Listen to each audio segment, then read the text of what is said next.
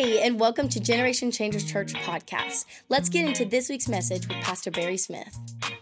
We're talking about the core values that shape the culture of this church and hopefully the culture of our homes and the culture of our lives. We talked about a Jesus passion, putting Jesus first and what that looks like. We talked about generational faith, of which we just saw a great example right up here on this stage. We talked about radical generosity, how God not only calls us to obedience with tithing and giving, but living as people who are not living to get, but living to give. You can't outgive God, but we try. Today, we're going to talk about another core value called greater grace. God's ability to be good to us is greater than our ability to be bad. For some of us, that's a huge statement. Hmm, hmm. Romans tells us all of us have sinned, some of us more than others, probably. And we've all fallen short of the glory of God, and any sin in our life separates us from fellowship with God, but that's where grace comes in. On the 20th celebration, you will, you will remember that this house was raised up as a house of grace and mercy. Mercy lets everyone in, regardless of your broken condition, but grace calls everyone out and says, I want to heal the brokenness of your life that you can have the life God intended for you to have. All of us were born into sin and sin into us. And the Bible says in Romans that through the disobedience of one man, Adam, we were all made sinners. But the good part is, through the obedience of one man, Jesus Christ, many are made righteous in God's sight. Wow. Sin necessitated the giving of what we call the Mosaic Law, the Old Testament law, to point out the sinfulness of our transition, of our transa- uh, transgressions against God. Romans 5 and 20 says, Now the law came to increase the trespass but where sin increased, grace abounded all the more. Look at that for a moment. The law came to increase the trespass. That doesn't sound right. Until you realize what it's saying is the law was given to point out just how sinful we are without the grace of God. But notice that the level of man's sin never rose to the level of God's grace. God's grace is greater. It says his grace abounded. That word abounded means much more than sin, exceedingly more than sin. Our grace abounded beyond measure. You can never fall so far nor stoop too low that the grace of God cannot find you, pick you up, and restore your life to that which God has intended. And all of us are here today not by good works that we've done, but by the grace of God. So I want to preach on that just a few moments, if I could. Beginning with the perception of grace. There's a couple of elements of grace that we need to embrace so that we'll properly understand it. The first one is this it is based solely on the love of God.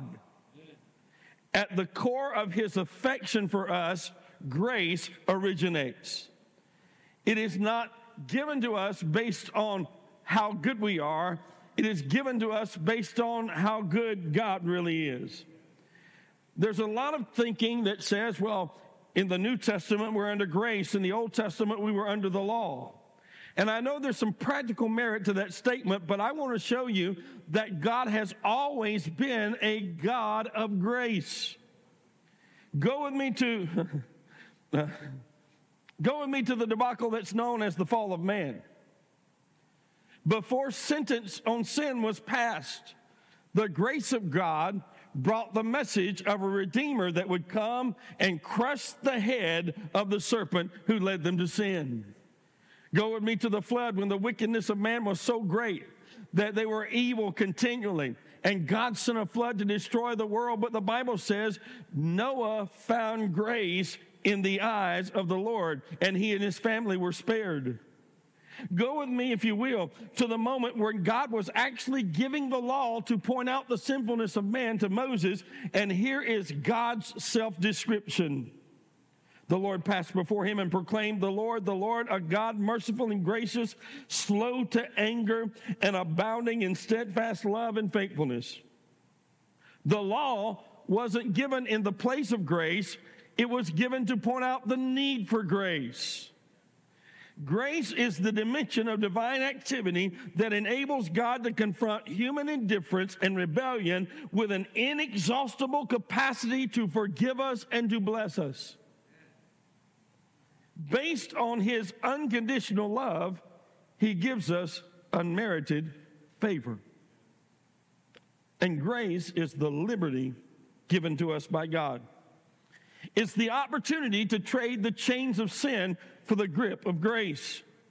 It is when alienation from God, hear me now, is turned into unmerited acceptance with God. I want you to see how Moses responds to God's self description, okay?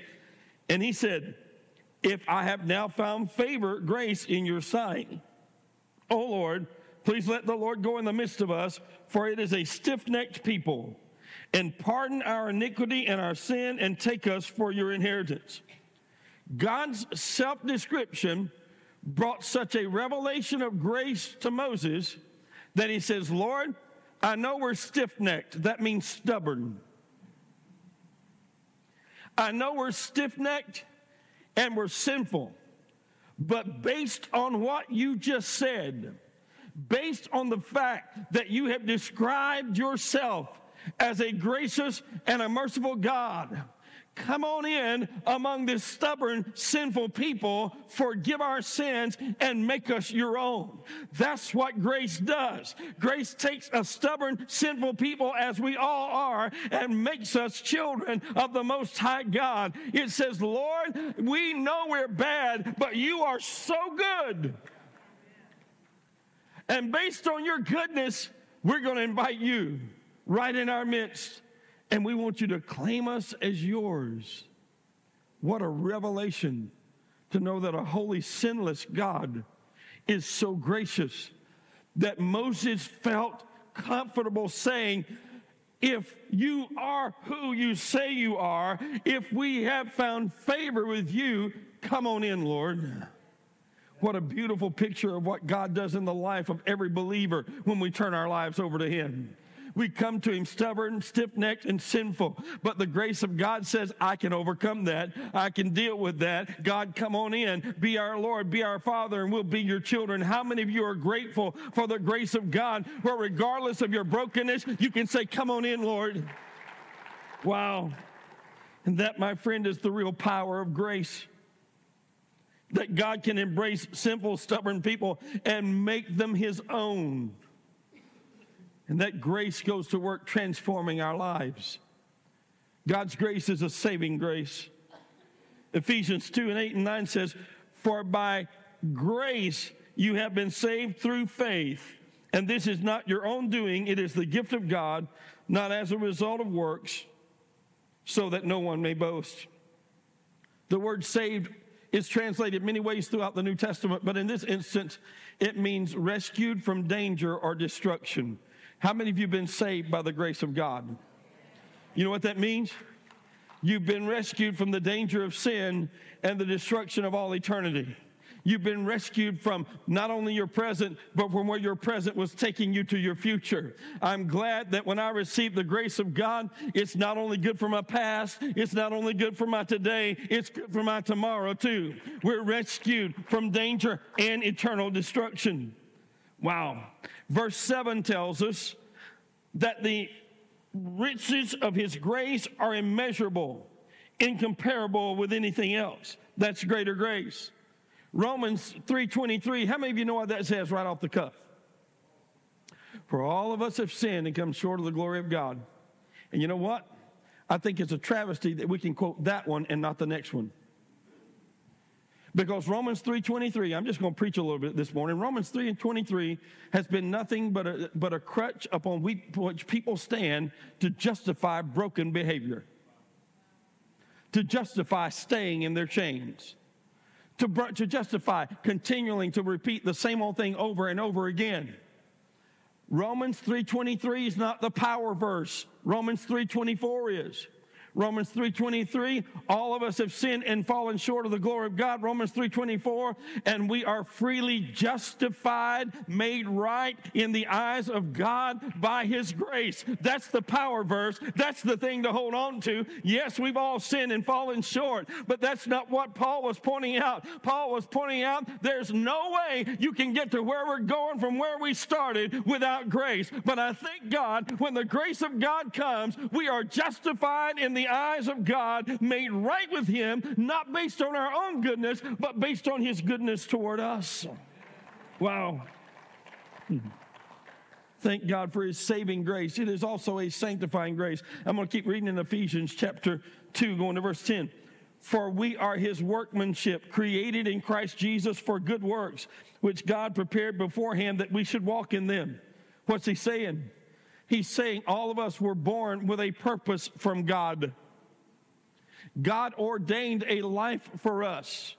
But the only way to get to live the life God ordained for us is when we receive the grace that God has for us. Because born into sin and sin into us, we cannot reach the pinnacle of purpose. But when we come to Jesus, turn our lives over to Him, and receive God's unmerited favor, grace, that grace empowers us to do what we were born to do and be what we were born to be. You will never reach your created potential until you receive the grace of the one who created you. Wow. Too many times, grace is taken for permission to keep doing wrong. Paul addressed that when he talked about grace abundantly abounding. Shall we continue in sin that grace may abound? God forbid, absolutely not. It should not take place. But watch this?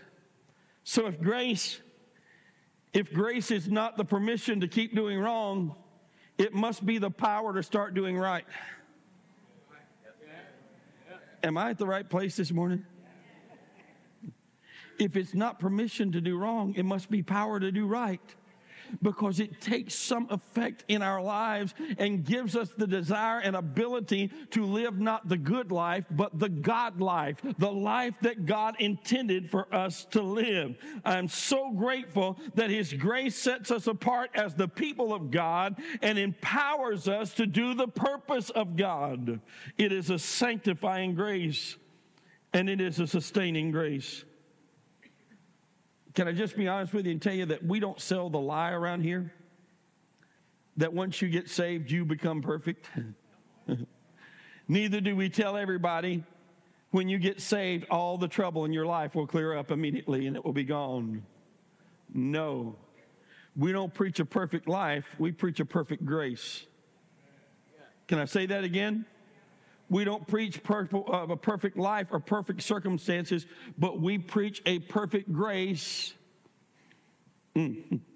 Paul, here's what we learn we learn that grace gives us strength in the struggle. Paul went before the Lord with what he called a thorn in the flesh. And, and while many people talk about it not being revealed, I think maybe the scripture gives us some hints.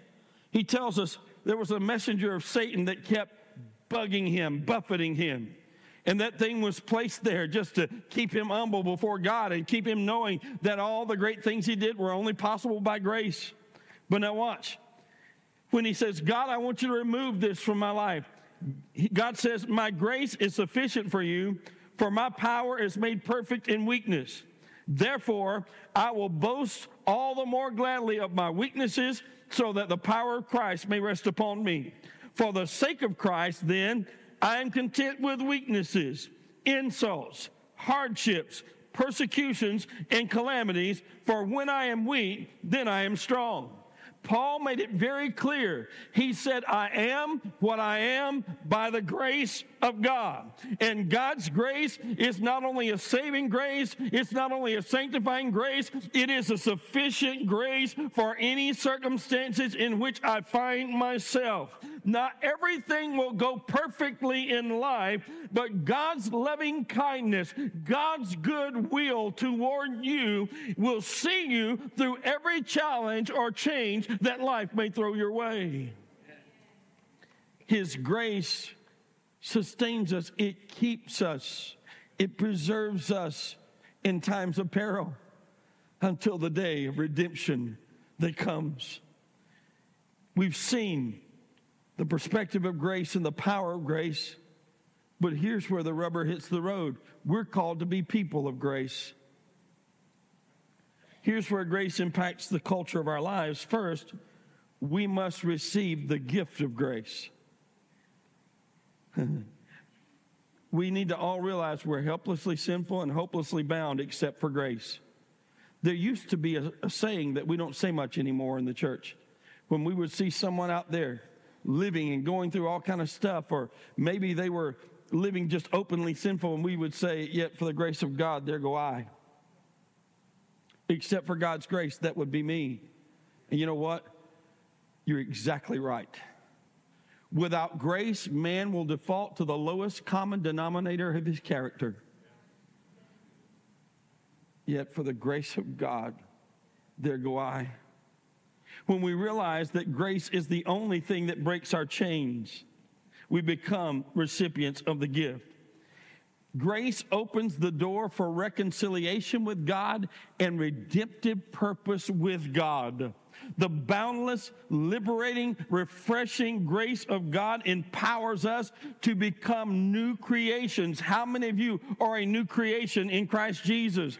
Guess what? You should be a little different than you were before you were saved. There should be some different things happening in your life right now. But I want to tell you the only difference between those who are living in sin and those who are living in favor with God is the grace of God that He has freely given and we have chosen to respond by accepting that grace through the Lord Jesus Christ.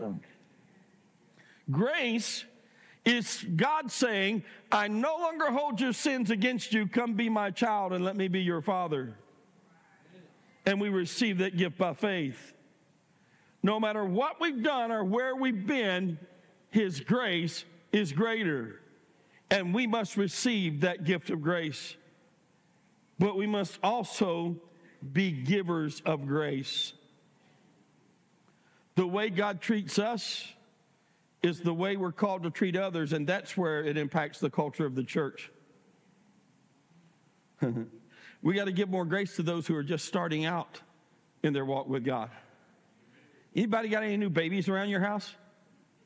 You know what comes with babies? Spit up, diapers that get riper unless they're addressed. Babies that come in making a mess. Babies that, you, you ever seen a newborn baby? I mean, a newborn baby. They ain't pretty. They got all kind of stuff on them when they first get here.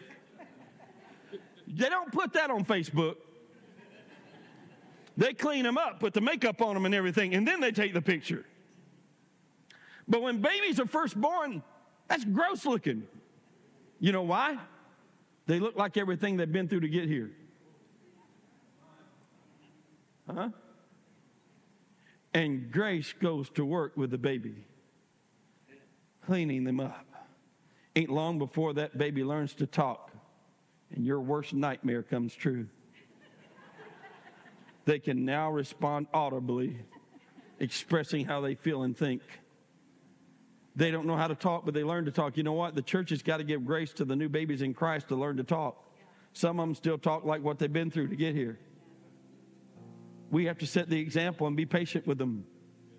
Then they learn to walk, and you know what? Everybody likes to capture on video the first steps of a child. But if you run that camera long enough, that child will fall. The first time they take steps, they're going to go one, two, or three, and boom, it's a lot like new Christians. When they start out with God, they start walking and we go hallelujah, and then boom. Well, I guess it didn't take. I guess they weren't saved. No. I guess there needs to be some spiritual mamas and daddies in the church who go pick the baby up and get them back on their feet. That's having grace. But you know what else? Here's the thing giving grace to others don't ever stop.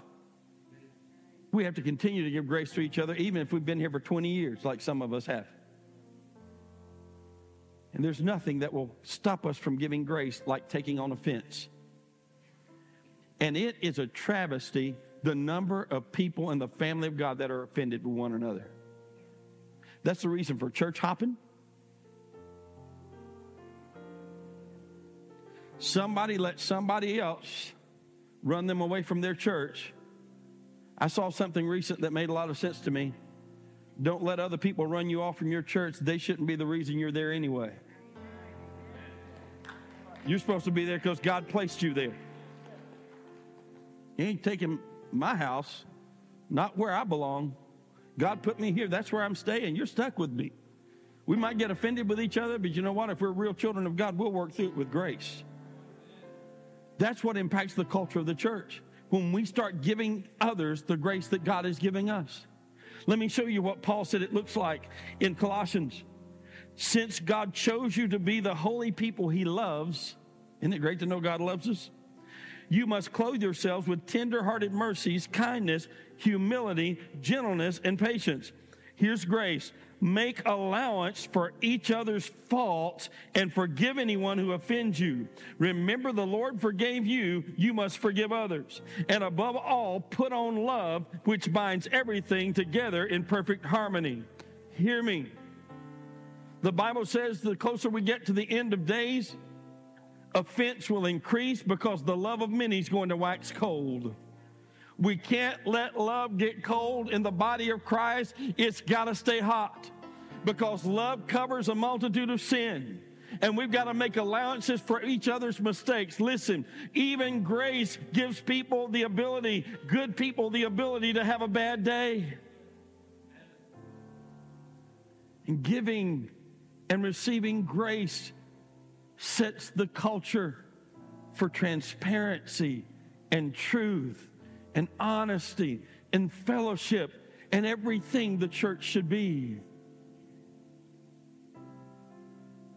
God's grace is greater than someone's offensive behavior that may or may not be directed toward you.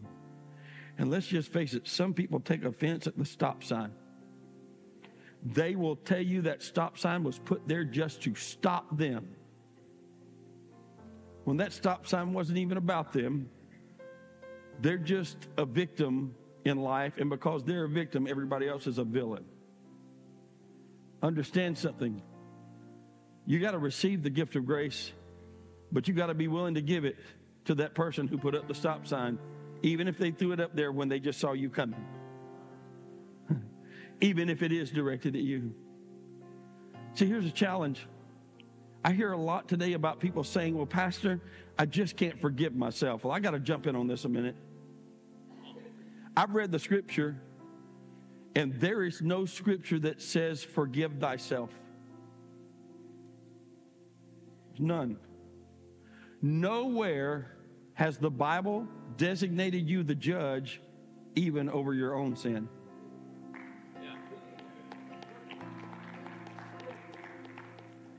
There's nothing that says you have to. And people who love God have lived with guilt for three decades. I'm talking to somebody in this house this morning. You've lived with guilt as much as three decades long because you've been trying to forgive yourself when you don't have the ability nor the authority to do so. What you have to do is believe by faith that one who is holier than you, one who is greater than you, one who is omniscient, knowing all things more than you, has chosen to invest forgiveness in you. And if someone as great as God has forgiven you, why are you holding the grace of God at bay? Let go of the guilt and receive the grace of God in Jesus' name. Stand with me all around the room. Pastor Jerry, I want you to come.